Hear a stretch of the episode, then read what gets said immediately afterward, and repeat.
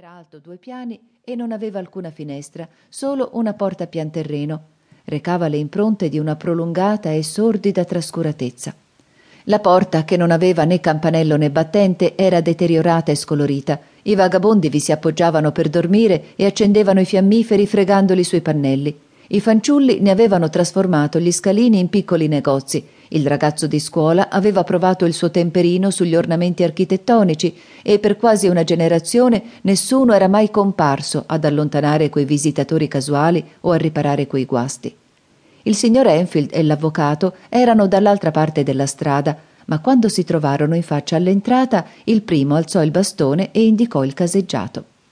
Avete mai notato quella porta?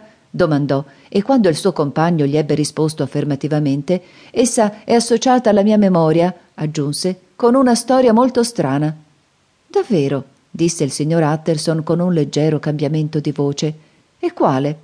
Ecco, riprese il signor Enfield.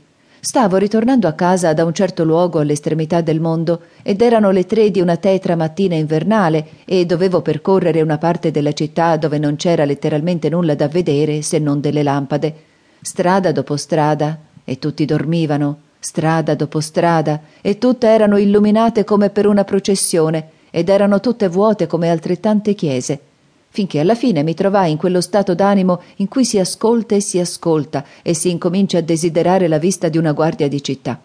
D'improvviso vidi due figure, un omino che camminava di buon passo verso est e una ragazzina di otto o dieci anni che correva più in fretta che poteva per una strada traversa. Bene, signore, i due si scontrarono all'angolo, come era naturale. E adesso viene la parte orribile della storia, perché l'uomo atterrò e calpestò con tutta calma il corpo della bimba e la lasciò urlante stesa a terra.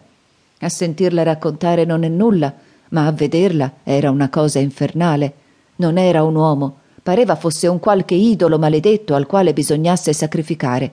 Diedi un grido e mi misi a correre, afferrai per il colletto l'individuo e lo riportai là dove già un gruppo di gente si era riunito intorno alla bimba che strillava. L'uomo era perfettamente impassibile e non fece alcuna resistenza, ma mi lanciò un'occhiata così truce che il sudore mi inondò tutto come se avessi corso.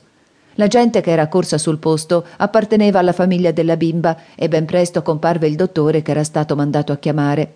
Secondo lui la piccola non aveva nulla, era solamente spaventata, e qui potreste credere che tutto fosse finito.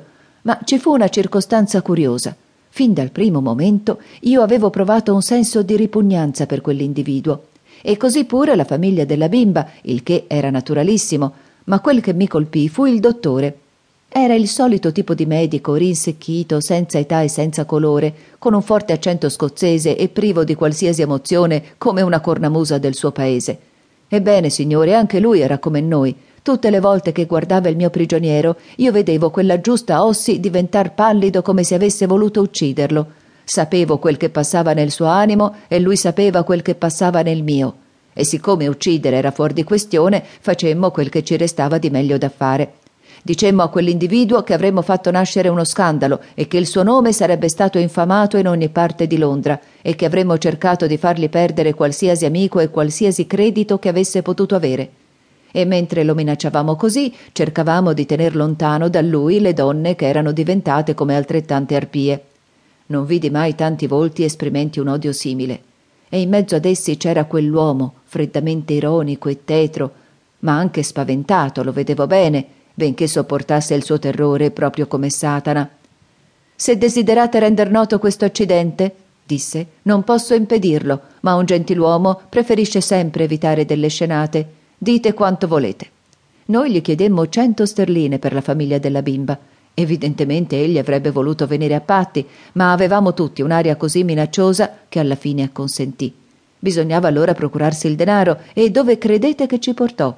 Proprio qui, davanti a questa porta prese una chiave, entrò e ritornò subito con dieci sterline d'oro e uno cheque sulla banca Kutz, pagabile al portatore e firmato con un nome che non posso dire, benché sia uno dei punti della mia storia, ma era un nome molto ben conosciuto e che appariva spesso sui giornali. La cifra era alta, ma la firma valeva molto se era genuina. Mi presi la libertà di osservare a quel signore che tutto l'affare mi sembrava alquanto sospetto e che un uomo nella vita reale non apre una porta di cantina alle quattro del mattino